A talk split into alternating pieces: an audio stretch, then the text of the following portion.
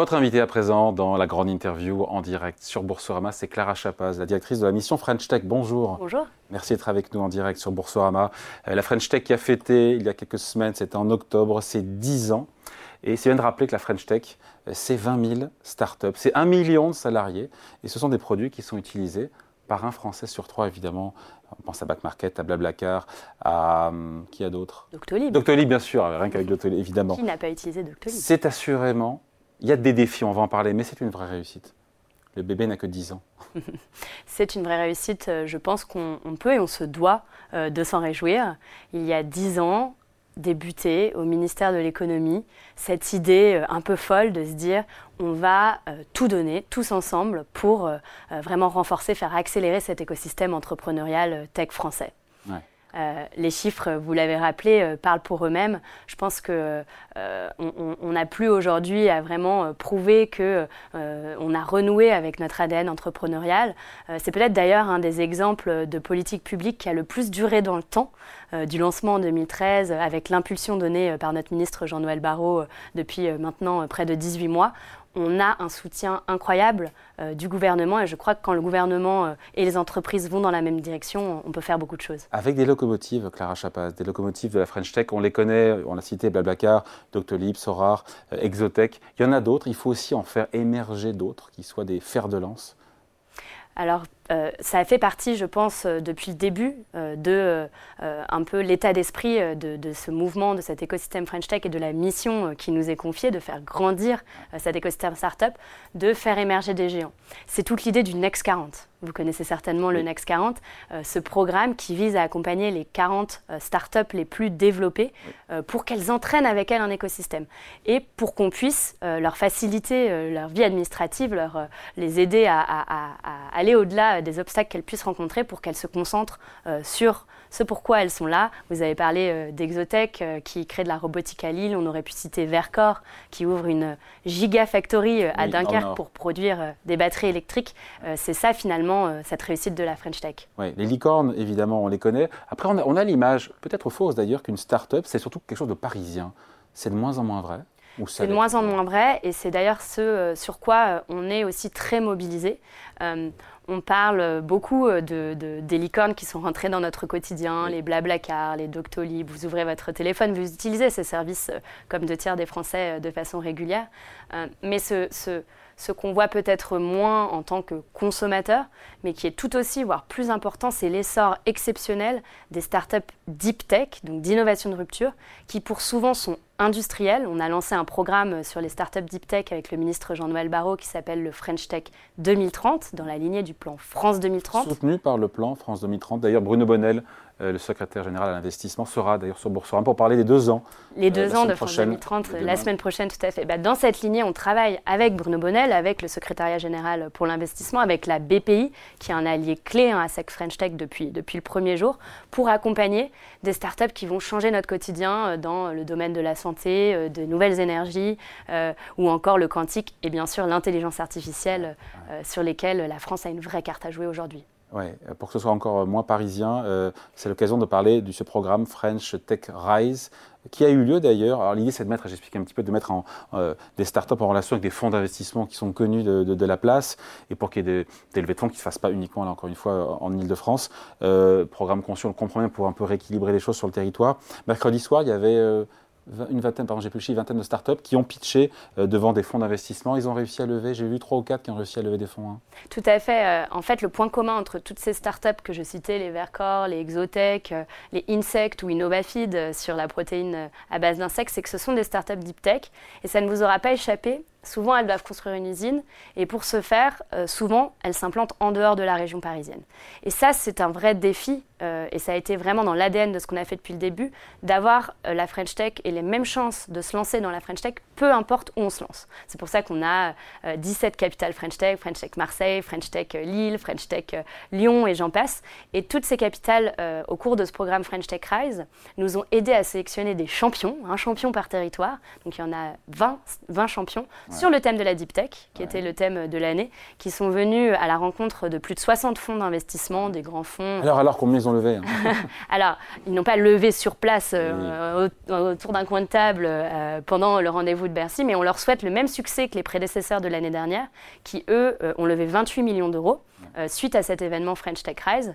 Et c'est aussi l'occasion de remettre un certain nombre de prix pour mettre en visibilité ces startups du territoire. Euh, je pense par exemple à Solicaz, qui est un des lauréats euh, d'hier, qui a gagné le prix Impact, qui vient de la French Tech Guyane. On innove aussi notamment dans ce domaine de, de, de l'agrotech en Guyane. Et c'est ça la beauté de cette French Tech, c'est qu'elle est partout. Les grosses startups, Clara Chapa, ce sont les licornes valorisées on dit, plus de, au moins d'un milliard d'euros. Euh, on en est quoi, 25 J'étais resté à 25, mais c'est pas le... Bah je, on en est officiellement à 30, mais je pense 31 euh, très bientôt parce que euh, ça ne vous aura pas échappé. On a une start-up qui est sur une trajectoire éclair qui s'appelle Mistral AI. On ah parlait des secteurs stratégiques. Ils ont levé 100 millions, c'est ça Ils ont levé 100 millions en, en, juin de l'année dernière et ils, sont, ils seraient sur le point de lever plusieurs centaines de millions d'euros pour continuer à développer euh, euh, ces, modèles de langage euh, d'intelligence artificielle ici en France et sur le sol européen. c'est une vraie chance. En fait, je pense que l'intelligence artificielle est, un bon exemple de ce qu'on arrive à faire en construisant tous ensemble on, parle beaucoup d'intelligence artificielle en ce moment. On a la chance d'avoir Mistral AI, mais j'aurais pu citer aussi du programme French Tech 2030, Photoroom euh, ou encore Dust, des startups qui sont vraiment à la pointe de leur secteur. Et c'est rendu possible, je crois, parce que le gouvernement, depuis 2018, a lancé un certain nombre de plans dédiés à l'intelligence artificielle, renforcée aujourd'hui avec le soutien de France 2030, qui, euh, le premier plan euh, lancé en 2018, a dédié 1,5 milliard de dollars à l'intelligence artificielle, celui annoncé l'année dernière, 2 milliards de dollars à l'intelligence artificielle, et, on, on crée cet écosystème où on a à la fois les talents, euh, Arthur Mensch de Mistral en est, un très bon exemple, les financements, mais aussi euh, l'investissement dans la recherche publique, l'investissement dans la capacité de calcul, d'avoir créé comme ça euh, toutes les briques qui font qu'on en est là aujourd'hui. C'est un très bel exemple de la réussite de notre French Tech. Sans licorne d'ici 2030, c'est l'objectif du président de la République. c'est jouable Bien sûr que c'est jouable. Je pense que quand le président de la République euh, en 2019 avait fixé euh, l'objectif des 25 licornes d'ici 2025, euh, beaucoup, ou en tout cas certains, ont été peut-être un peu sceptiques sur notre capacité à rattraper. on l'a fait. En 2022, on a atteint ce chiffre de 25 licornes. et ce rattrapage, je pense qu'il est important de le souligner. Vous savez, on est dans une année un contexte économique un peu difficile. Oui, vous avez raison, j'allais venir, venir. Le contexte a changé, taux d'intérêt plus élevé. C'est plus compliqué d'ailleurs, honnêtement. Aujourd'hui, on sait qu'on a vu les chiffres au premier semestre. La baisse des levées de fonds été de 50% euh, en France au premier semestre. Est-ce que le second semestre est du même acabit? Mieux? On devrait finir euh, l'année à peu près à 8 milliards d'euros levés. Euh, donc une baisse de l'ordre de, 40% par rapport à l'année dernière. Mais je pense qu'il faut prendre un peu de recul. la French Tech a 10 ans, vous l'avez dit, en 10 ans, les levées de fonds dans les startups ont été multipliées par 10. Mm. On a des tours de table, on parlait de Mistral, de Vercor qui a levé 850 millions d'euros en septembre, euh, qui montrent que, que, même à, cette échelle, sur des secteurs stratégiques, on a vraiment une puissance. Ah, lever 8 milliards alors que pardon, euh, les taux d'intérêt ont été multipliés par 4 enfin relevé en tout cas de 4 points de pourcentage. Non, mais c'est vrai, il faut peut-être aussi le. Tout à fait. et, je pense que ce qu'il faut regarder aussi, c'est deux choses. Un, le nombre de deals. Pourquoi le nombre de deals? Parce que c'est un bon indicateur de, voir la fluidité du secteur. Et on voit euh, que ce nombre de deals sera en croissance cette année. On aura près de 7% de plus d'opérations de financement que l'année d'avant. Et il faut aussi regarder comment on se compare. C'est toujours euh, sain par rapport aux autres pays. Mais vous avez raison. C'est un phénomène on est mondial d'ailleurs. On est les premiers devant l'Allemagne. C'est un phénomène qui est largement mondial, mais on résiste mieux. Et on est les premiers devant l'Allemagne et surtout l'écart avec le Royaume-Uni n'a jamais été si faible. On parle de 8 milliards d'euros pour 2023 en France contre peut-être environ 13 milliards au Royaume-Uni. Rien que l'année dernière, c'était l'inverse, 13 milliards contre 23 milliards. Donc vous voyez bien que le, ça se rétrécit et on est en place euh, pour, euh, pour pouvoir prendre le leadership. Les valorisations aussi, est-ce qu'elles se sont euh, elles aussi, elles également ajustées à la baisse Alors, on imagine que oui. Je, ne vous sait pas, sait pas. Je ne vous apprendrai rien. Le, marché euh, des, des, des, startups étant un marché privé, on n'a pas euh, d'informations sur, sur, sur, les valorisations. Mais je pense que la question, c'est pas vraiment finalement celle des valorisations ou du, du, de, de, des levées de fonds. Elle va, elle va au-delà. Elle va à se dire, en fait, finalement, en 2023, l'écosystème a 10 ans, qu'est-ce qui reste à faire pour avancer toujours plus dans cette maturité? On a une initiative qu'on a lancée justement dans ce contexte sous l'impulsion du ministre Jean-Noël Barrot qui s'appelle Je choisis la French Tech. Je choisis la French Tech, c'est quoi? C'est se dire que quand on pense euh, levée de fonds, quand on pense aux investisseurs du moment qui ont vraiment remis euh, le concept de la profitabilité et du chemin vers la profitabilité plus en avant dans l'ordre des priorités qu'il avait pu l'être quand l'argent était gratuit et, que les levées de fonds. Et c'est plus sain. Et c'est plus sain, on est d'accord. Mais du coup, la profitabilité, on a un peu deux options, vous allez me dire. On peut couper les coûts, c'est une chose, ou on peut augmenter les revenus. Ce en quoi on, on croit très fortement avec euh, le ministre Jean-Noël Barrot, c'est de se dire qu'on a un rôle à jouer nous, euh, l'État, pour accompagner les startups dans cette dynamique de revenus. Et c'est ça, je choisis la French Tech, c'est engager 300 euh, entreprises, mais aussi euh, une petite centaine d'acteurs publics à se dire, je vais faire le choix d'aller non pas faire de l'innovation pour faire de l'innovation, mais acheter des solutions que les startups créent ici en France. Alors il y a les licornes, mais pour le reste des startups, c'est vrai aussi que, c'est ce qu'on dit, et vous le savez peut-être mieux que moi, que depuis un an, c'est plus compliqué. Il paraît qu'il y a des plans de réduction d'effectifs, des procédures collectives qui se multiplient. La situation est plus difficile pour nos jeunes pousses de la tech. C'est aussi ça. Et, c'est un test grandeur nature aussi pour euh, montrer qu'on est en capacité de tenir. Oui, et mon maître mot là-dedans, je pense, sera résilience. On ne va pas minimiser que le contexte est plus difficile. Je mesure, j'ai été euh, hier à Rennes, la semaine dernière euh, à Lille, au contact de, de cette French Tech qui, je vous l'ai dit, est partout.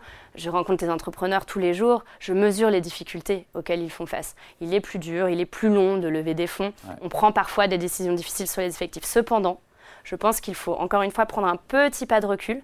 Et, quand on regarde les chiffres, on parle. La Banque de France a fait une étude qui est sortie en septembre euh, sur les 3000 startups qu'ils avaient en, base de données pour, pour un peu mesurer euh, l'effet dont on parle.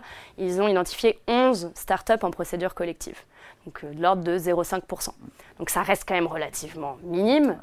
Je, encore une fois, je, je, mesure la difficulté rencontrée par ces 11 entrepreneurs parce que quand on croit à son projet, qu'on a envie de le développer, c'est un bébé et on, c'est des périodes difficiles. Mais le phénomène reste peu, euh, quand même assez limité.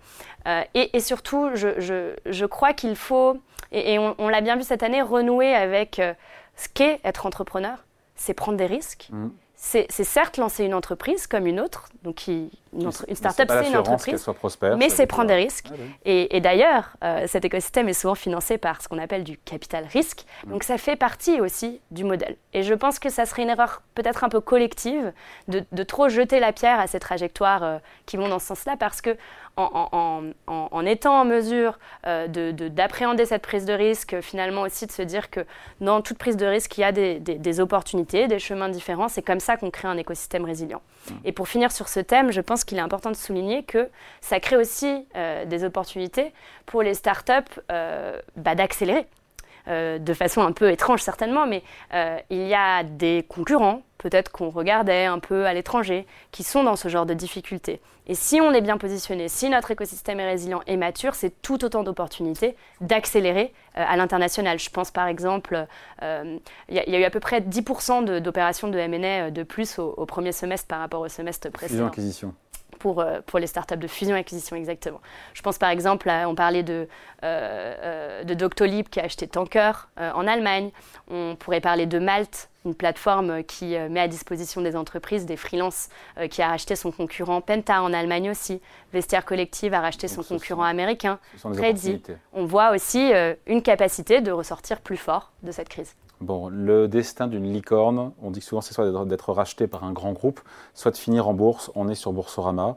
il y a des licornes, encore une fois, le contexte de marché est compliqué aussi pour les introductions en bourse en France. Il y a de plus en plus de licornes qui sont prêtes aujourd'hui aller en bourse ou c'est trop tôt, même si encore une fois le marché des IPO, l'introduction en bourse n'est pas en grande forme, c'est un euphémisme alors, bah, ça allait être ma réponse. Une, une start-up, c'est finalement une entreprise comme une autre. Je pense que pour toutes les entreprises aujourd'hui, le, le, contexte d'introduction en bourse n'est pas euh, forcément le plus idéal.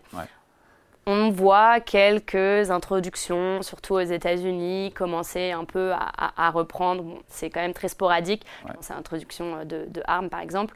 Euh, qui n'a pas, qui pas été un grand n'a pas été en plus un très grand succès. Et nous aussi, c'est vrai que les licornes qui ont tenté les, l'aventure de la bourse ont connu des fortunes, même pas diverses, c'est plutôt, c'est pas OVH Cloud, Believe ou, Deezer, c'est entre moins 40 et moins 60 par rapport à leur prix d'introduction, donc c'est pas concluant. Hein, je veux dire. Mais, mais, mais, mais c'est d'autant plus de du fait de, la situation actuelle, euh, alors j'ai pas de boule de cristal hein, sur, euh, sur l'économie, je pense que, vous avez, euh, tout le monde a, un peu son opinion, mais vous êtes certainement plus expert que moi sur l'économie et, ce, qui, risque de nous arriver en, en 2024. Mais euh, ça nous laisse le temps de justement construire euh, pour euh, que cette question des exits, qui est fondamentale, euh, trouve un certain nombre de réponses quand les marchés vont réouvrir. le ministre Jean-Noël Barrot a annoncé, je crois, il y a à peu près un an de ça. 10 licornes françaises en bourse en 2025. Un plan de soutien à l'introduction. Vous y croyez, vous, à cet objectif Ça ne va pas être facile, 10 hein, en 2025, mais bon. On, a souvent été étonnés par la résilience et, l'ambition de notre écosystème. Voilà. Juste quelques secondes, il nous reste, Clara Chapas, pour parler de cet univers où la parité homme-femme est toujours déséquilibrée aussi dans la tech. C'est en train de changer ça? Trop lentement. Trop lentement. J'ai pas les chiffres en tête, mais j'en ai vu passer. 9% à peu près des entreprises de la French Tech sont, par, euh, sont fondées par des équipes 100% féminines. Mais quand on regarde en termes de levée de fonds, seulement 3% des montants levés sont captés par des femmes. Donc il y a un vrai sujet. On est très mobilisé sur cette question. On a lancé, euh, il y a maintenant bientôt deux ans, une initiative qui s'appelle le Pacte Parité pour engager euh, nos, fameux, euh, nos fameuses têtes de pont, euh, ces startups les plus développées, dans une dynamique plus proactive sur la parité. Mais les chiffres parlent d'eux-mêmes et je pense qu'il est urgent de continuer à se saisir du sujet pour faire avancer les choses. on en reparlera une prochaine fois. Merci de passer Avec nous grand plaisir. Clara Chapaz, la directrice de la mission French Tech, invitée de la grande interview en direct sur Boursorama. À revoir à 14h. Merci. Merci.